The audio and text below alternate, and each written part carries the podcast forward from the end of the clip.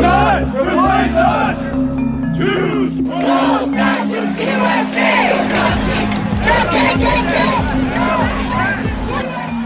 It's no accident that the car ramming took place. It's domestic terror.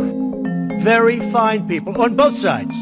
You had people in that group, excuse me, excuse me, I saw the same pictures as you did. I've never seen so much hatred in the eyes of my fellow human beings in my life. We have overcome a lot in our democracy. We've overcome McCarthyism, we've overcome segregation, and we're going to overcome this. And I think we are having a huge debate right now around what's the difference between free speech and hate speech.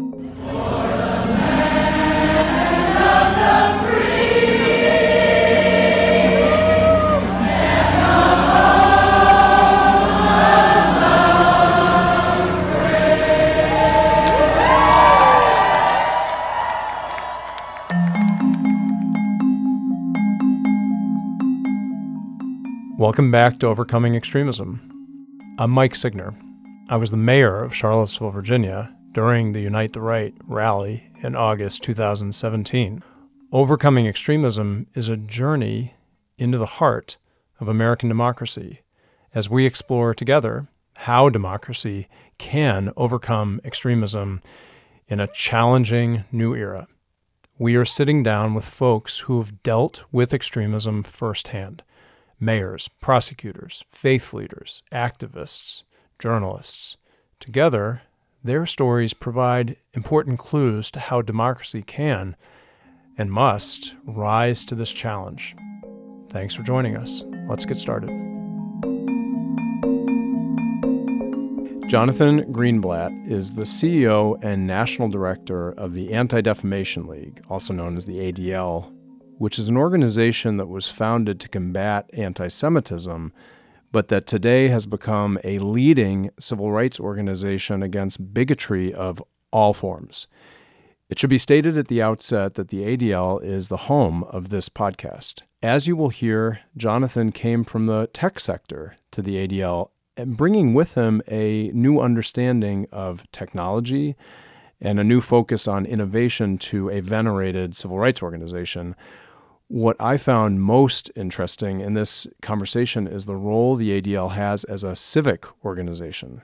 Civic organizations like the ADL, whether associations or nonprofits or neighborhood organizations, they're different from businesses or government. They belong to what we call civil society.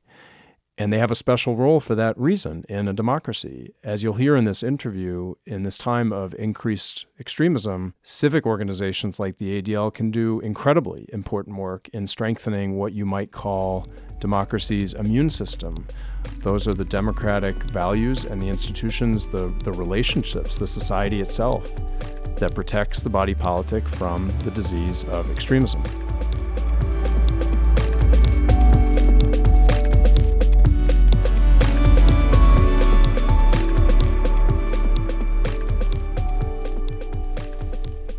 You know, my first contact with the ADL as the mayor of Charlottesville was when I became the, the brunt of a wave of vicious anti Semitic trolling attacks after the alt right first came to Charlottesville in May of 2017.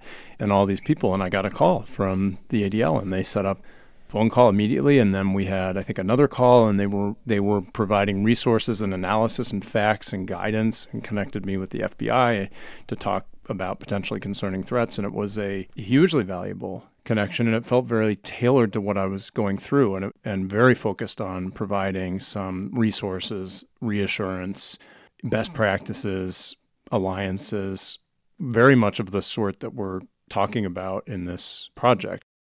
Well, I'm glad to hear that. I mean, yeah, I think part of what ADL does is when there's an act of hate, when there's a campaign of intimidation, we show up, hmm. we speak out, Right. And we try to stay strong. And uh, that's much of uh, our focus. I'm glad to hear that you found ADL's engagement useful. What brought you to the ADL? It's a organization with a long history, and you brought a, a kind of unusual background to it. Can you tell us about your path to the ADL?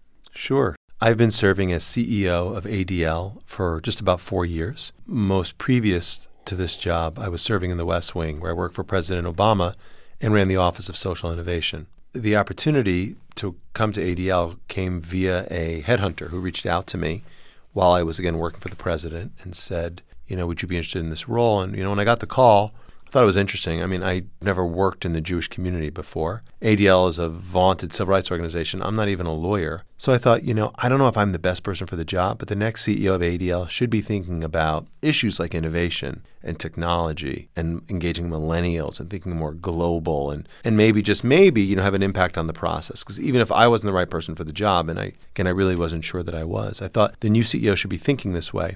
And I knew that its mission had always been of realizing that in America, the best way to defend the Jewish people was to stand up for all marginalized communities. Hmm. Which is why people at ADL over the years, and I knew a little bit about this, that they'd marched for civil rights, that they'd advocated for immigration reform, that they had stood square and with unflinching for again other marginalized communities. So I thought an organization like that needs to be positioned for the 21st century. I'll take the meeting because maybe I can help them think about what that might look like. And lo and behold, I ended up taking the job. So, in this podcast, we are exploring how institutions of all stripes in a democracy can overcome extremism. What's the argument for impact? What is a large nonprofit like the ADL? How, do, how does it impact American society? How does it strengthen democracy? How does it put extremism on its heels? So ADL does advocacy, education, and law enforcement. Number one, we do advocacy. We try to change laws in order to, again, protect the Jewish people and other marginalized communities, to stand up for the First Amendment and the freedoms enshrined in it. So whether it's lobbying for legislation, whether it's working through the courts, we are very focused on using advocacy to again ensure that all people are adequately protected in our society. Number two, we use education. Long ago, the management at ADL realized if you really want to stop hate, you have to change hearts and minds. Today, ADL is one of the largest providers in the United States of anti bias, anti bullying, anti hate content in schools. We reach about a million and a half school children every year, which again is all focused on fighting hate. Not anti, just anti Semitism, but racism, homophobia, xenophobia, anti Muslim bias, misogyny. It's all about universalism. And then, thirdly, in addition to the advocacy work and the education work, we do law enforcement. So we track hate crimes, and we have a whole research unit, our Center on Extremism, which investigates the extremists Right. and tracks hate. And then we train law enforcement. We are literally the largest trainer of law enforcement in America on issues of extremism and hate. We train like 15,000 police officers or law enforcement officers every year. So there's a little bit of a value chain there. And we're a retail operation, Mike. We have 25 regional offices across the country. We show up on the ground, in schools, in precincts, in city halls, in town councils, in state houses and state legislatures, and the halls of Congress and in front of the Supreme Court to create a society where there's no place for hate. After understanding Jonathan's background and that of the ADL, we got to a topic that particularly interested me, asking Jonathan about where he was when the Unite the Right rally happened in Charlottesville and what came next. Unite the Right rally, it played out on a Saturday, but in fact, people had started to stream into Charlottesville earlier in the week, and on Friday night, there was kind of a, an initial march, if you will, by many of the folks who descended on the town. Now, we knew they were coming to Charlottesville Right. because we track these extremists and we track them in their public platforms and in their, the other places where they dialogue and engage. And I will say that what it turned out to be was bigger than we even thought. But that being said, my people went into the weekend monitoring the events, and we had someone on the ground there in Charlottesville who was present to observe. So I went to synagogue on Saturday, which is, you know, the thing that I do. The call started coming in in the afternoon that like something really bad had, had happened and got the word that it wasn't just a march, that there had been this the night before had been real. And I usually, you know, I don't work on Shabbat. I go down on Shabbat. I turn my phone off on Shabbat. And the call started coming in about the fact that there had been this this car had driven into a crowd of people, and it was apparent that people had been maimed or killed. And so my people, again on the ground, she this woman was filing reports, and my whole organization engaged. So everything from who were the different groups, we knew who was going to be there, but who were the people who were there. As we started getting some of the initial videos and photos, identifying who those people were, sharing that with the news media, sharing that with law enforcement, writing up what we knew about the organizations, the whole organization went into kind of battle mode to try to make sense of what had happened and who were the people involved and where do we go from there.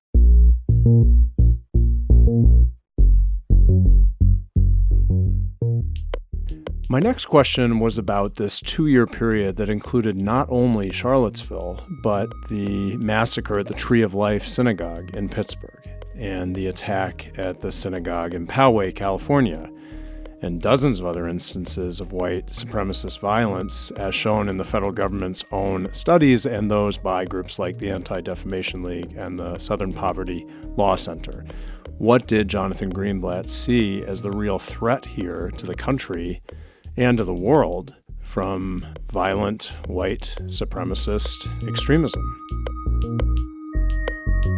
Look, I think there is a real, sustained, and spreading threat of white nationalism. I would say that white supremacy is a global terror threat. And we can look back at major events over the past little even less than a decade from Norway in 2011, mm-hmm. where 77 people were killed by a white supremacist, to the shooting at the Charleston, at the, uh, the AME Church, Mother Emanuel Church in Charleston, South Carolina in 2015, where nine parishioners were killed, to the rally in Charlottesville in 2017, to the shooting at Tree of Life in 2018, to the shooting at Christchurch in 2019, to the shooting in Poway. I would say these are not outliers on a scatter plot. These are data points on a trend line. Mm-hmm. And it tells us that what we already knew to be true, which is white supremacy is a violent extremist movement in this country, the data bears that out for example, last year alone, there were 50 extremist related murders in the United States, of which 49 of 50 were committed by people on what you might consider the extreme right end of the spectrum. But the overwhelming majority of those, nearly 80%, were white supremacists. Right. Um, and over the past 10 years, nearly three quarters of the extremist related murders in the United States were committed by people on the extreme right. Again, the overwhelming majority of whom are white supremacists. And we can see, Mike, a pattern here in which these individuals are trading ideas, cross pollinating across continents. There were European white supremacists who marched in Charlottesville. There were American white supremacists who marched just a few months later at the Poland Independence Day rally, which attracts tens of thousands of people across Europe. It's the largest white supremacist gathering that happens there every year. Many of them are using social media to spread and coordinate and engage with one another. And they share an ideology. It is anti globalism, it is anti democratic, it is anti Semitic to the core. It is pro authoritarianism, it is pro conspiracy theory, and it is pro violence.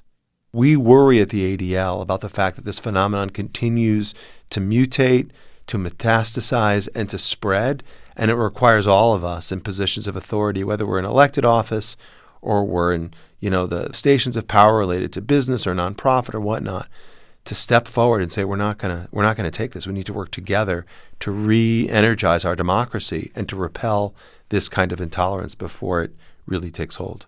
So that again the, the, the white blood cells of our democracy can literally beat back these this bacteria and kill this virus before it you know, contaminates the whole body politic. Very powerful metaphor. As you were talking, I was thinking along the same lines, which is, you know, we talk about the rule of law, we talk about constitutionalism as an immune system against these forces of tyranny and authoritarianism and, and bigotry that have threatened to tear us apart from the very beginning of the country. And it strikes me that the way that you're describing the role of an organization like the ADL is almost you know, like an, a booster for the immune system. One of those one of those infusions that, that you take that helps these systems take it to the next level. It gives them more more nutrition, more capacity. Um, it's very it's very it's a very powerful role. I mean, I appreciate you saying that. I think that we do have a vital role to play in terms of the value chain of preserving our democracy and of ensuring that it continues to work in the interests of all of its citizens in an equal way, in a way that moves toward better outcomes. I mean, when I worked for President Obama, he used to often invoke the phrase that the moral arc of the universe bends toward justice. Right. I've come to believe that that isn't exactly correct. Hmm. I think the moral arc of the universe bends in the direction that to which we pull it. And so it's up to us concerned citizens and committed activists and other people of good faith to reach up and grab the curve with both hands and bend it toward justice, bend it toward liberty, bend it toward inclusion. Because if we don't do that, we shouldn't think that it will somehow on its own, you know, magically land in the right direction. I think the events of recent years show us that that is absolutely not the case. So it's not just about keeping our eye on the ball, Mike, it's about realizing this is an all hands on deck moment. There's a phrase you hear a lot in public policy circles capacity building. The idea, even if it's a little jargony, is that you create a system with more resources, more capacity that can handle a set of problems. And so I wanted to get specific with Jonathan about what capacity building really means. What exactly is it that organizations like the ADL accomplish in terms of empowering the country and its leaders against extremism? What, what do they do? What we know, Mike, is that extremists intentionally exploit vulnerabilities in our democratic system, just like they find ways to hack platforms right. and to push and penetrate, you know, the conversation. And so we see they do it online where they've really exploited the internet and subverted social media to spread their toxins. And they did it very effectively by capitalizing on the very libertarian kind of philosophy that architected these social media platforms like Facebook and Twitter uh-huh. and YouTube and whatnot, and therefore in ways they could never do in real life. How do we make sure the next generation of entrepreneurs and corporate executives understand these issues and don't allow their platforms, whether it's Amazon selling, as we just found this week, they continue to allow third party sellers on their platform to distribute anti Semitic, racist, hateful materials. Wow.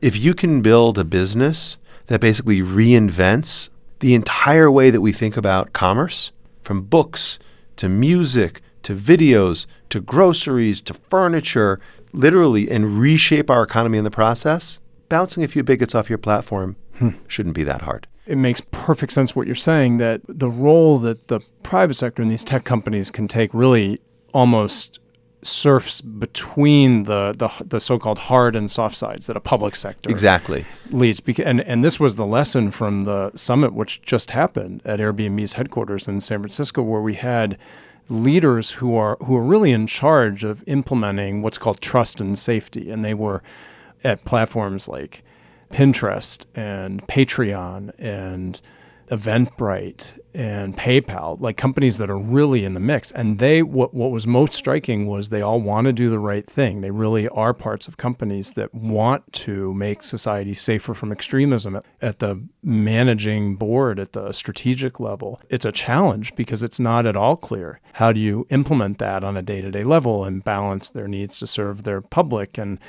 avoid becoming the target of, of campaigns that really could could hurt them and could spin sideways. And what and what came out of it most strongly was they wanted to work together and they really needed to share best practices and have a sense of solidarity and and figure this problem out together rather than apart. Yeah, I think the companies realize they they have a shared interest in getting this right. Facebook, Twitter, YouTube. There are a bunch of other platforms. I mean, these issues are widespread. They're not limited to any one of them, but business has a critical role to play. And in particular, the social media platforms. I mean, literally, they've reshaped human civilization. I mean, you know, Facebook has 2.4 billion users right. across the planet Earth. I mean, Google has literally built an almost trillion dollar public equity by organizing the world's information and reimagining how we literally live our lives on a daily basis. How many of us have outsourced our short term memory to this technology company based in Mountain View? It's remarkable. So these companies, they also have a role to play here. And I think, you know, the Silicon Valley culture being as it as it is, for many years, these companies were purely competitors, saw their worlds as zero sum games in which if one side, if one company won, others had to lose. Increasingly, I think they realize we actually live in a shared society. So not only is it not a zero sum game between each other, they have a vested interest in making sure that we have a rising tide mm-hmm. that lifts all boats business and government and the civil society that we live in. And I'm encouraged by the fact that from Airbnb to Pinterest to the others who participated in the summit to the way that we've seen some recent important improvements that companies are finally beginning to realize. And whether it's they're doing it because they're afraid of regulation, or they're doing it because they're inspired by their better angels, or they're doing it because they've had a personal experience, whatever is the catalyst, I don't really care. What I care about is what's the end state. Hmm. And hopefully the end state will be social media platforms and an internet more generally that make sure that all of its users feel safe and secure, not vulnerable um, to the kind of trolling and the kind of terror which you experience and so many others have, but instead, again, safe and secure in their own identities in the space where they should be free to be themselves. The ADL plays a huge role in this country's work against extremism. It is easy to focus on their work and their victories, but the real question really is where we are. Everyone seems to be losing sleep nowadays. I gave a passing thought to naming this podcast 4 a.m. for that reason. So I wanted to ask Jonathan what keeps him up at night. What keeps me up at night? Probably two things. Number one, I worry about the terror incident fueled by extremism and hate. You know, we see terror events and we become somewhat accustomed to them happening around the world, but it's deeply frightening to see them happening here at home, particularly when extremism is the prompt for it, because that just augurs very ill for society. And it's a reflection that we haven't done what we need to, as we were discussing before, to address and really tackle this issue to the ground. So, number one, I worry about a kind of a, a mass shooting or an act of violence prompted by extremism. And then, secondly, I worry about the ongoing impact of the more subtle kind of extremism that's penetrating our political conversation, where we have mm-hmm. people at the highest levels who are literally seem more intent on dividing our country and segregating communities rather than uniting our country and unifying communities. And that degradation of the public conversation, I think the the the damaging of norms, it doesn't happen overnight, but it happens over time like water on stone. And I worry a great deal about if we don't get our arms around this and start to turn things around, that the damage could be could be, if not lasting, very difficult to turn back. So both those things worry me a great deal because I think not just about the world we're living in today, Mike, but what we're leaving to our children and our grandchildren. And you know, it's on us to get this figured out so we make sure that we leave the world a little better off for them who will inherit it. Are you an optimist or a pessimist about American democracy's ability to handle this homegrown threat of extremism? Uh, well, that's that question is easy for me, Mike. I'm absolutely an optimist. Look, some of us might forget that just a few decades ago, there were demonstrations against the Vietnam War, and police were shooting protesters in the back, unarmed protesters fleeing from the hmm. scene in the back. And f- some may remember that around the same era, there were riots in the streets after Dr. King was assassinated, and entire cities burned to the ground.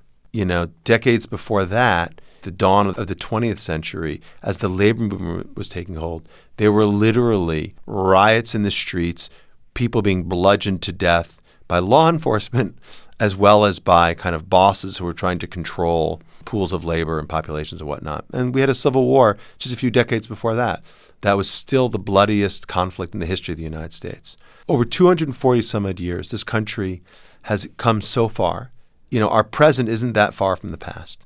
And we can look back to how we have overcome other periods of turmoil, other extraordinary stresses, other kind of moments that literally shook this country to the core.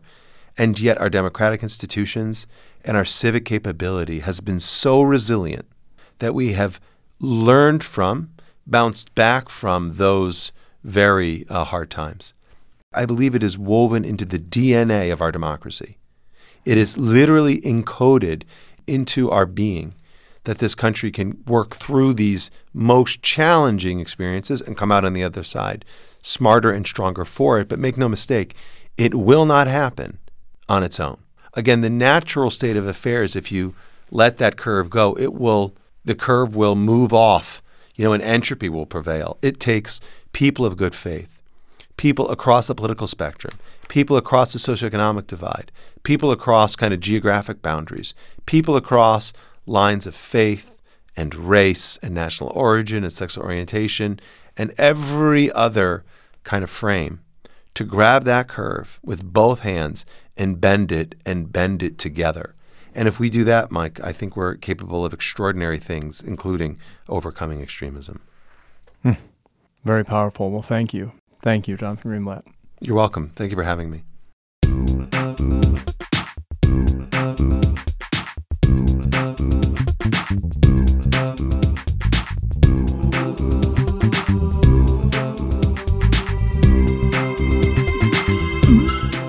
Jonathan Greenblatt is the National Director and CEO of the Anti Defamation League. You've been listening to Overcoming Extremism. Overcoming Extremism's partners include the Anti Defamation League, the Fetzer Institute, the Charles Koch Institute, the Ford Foundation, Lowell and Eileen Aptman through the Soros Fund Charitable Foundation, the John Pritzker Foundation, Comcast, NBC Universal, Democracy Fund, New America, Georgetown University's Institute for Constitutional Advocacy and Protection, the Aspen Institute's Justice and Society program, and Defending Democracy Together.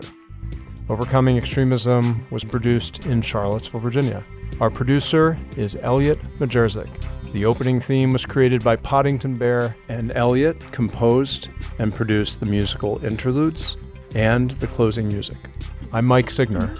Thanks for listening.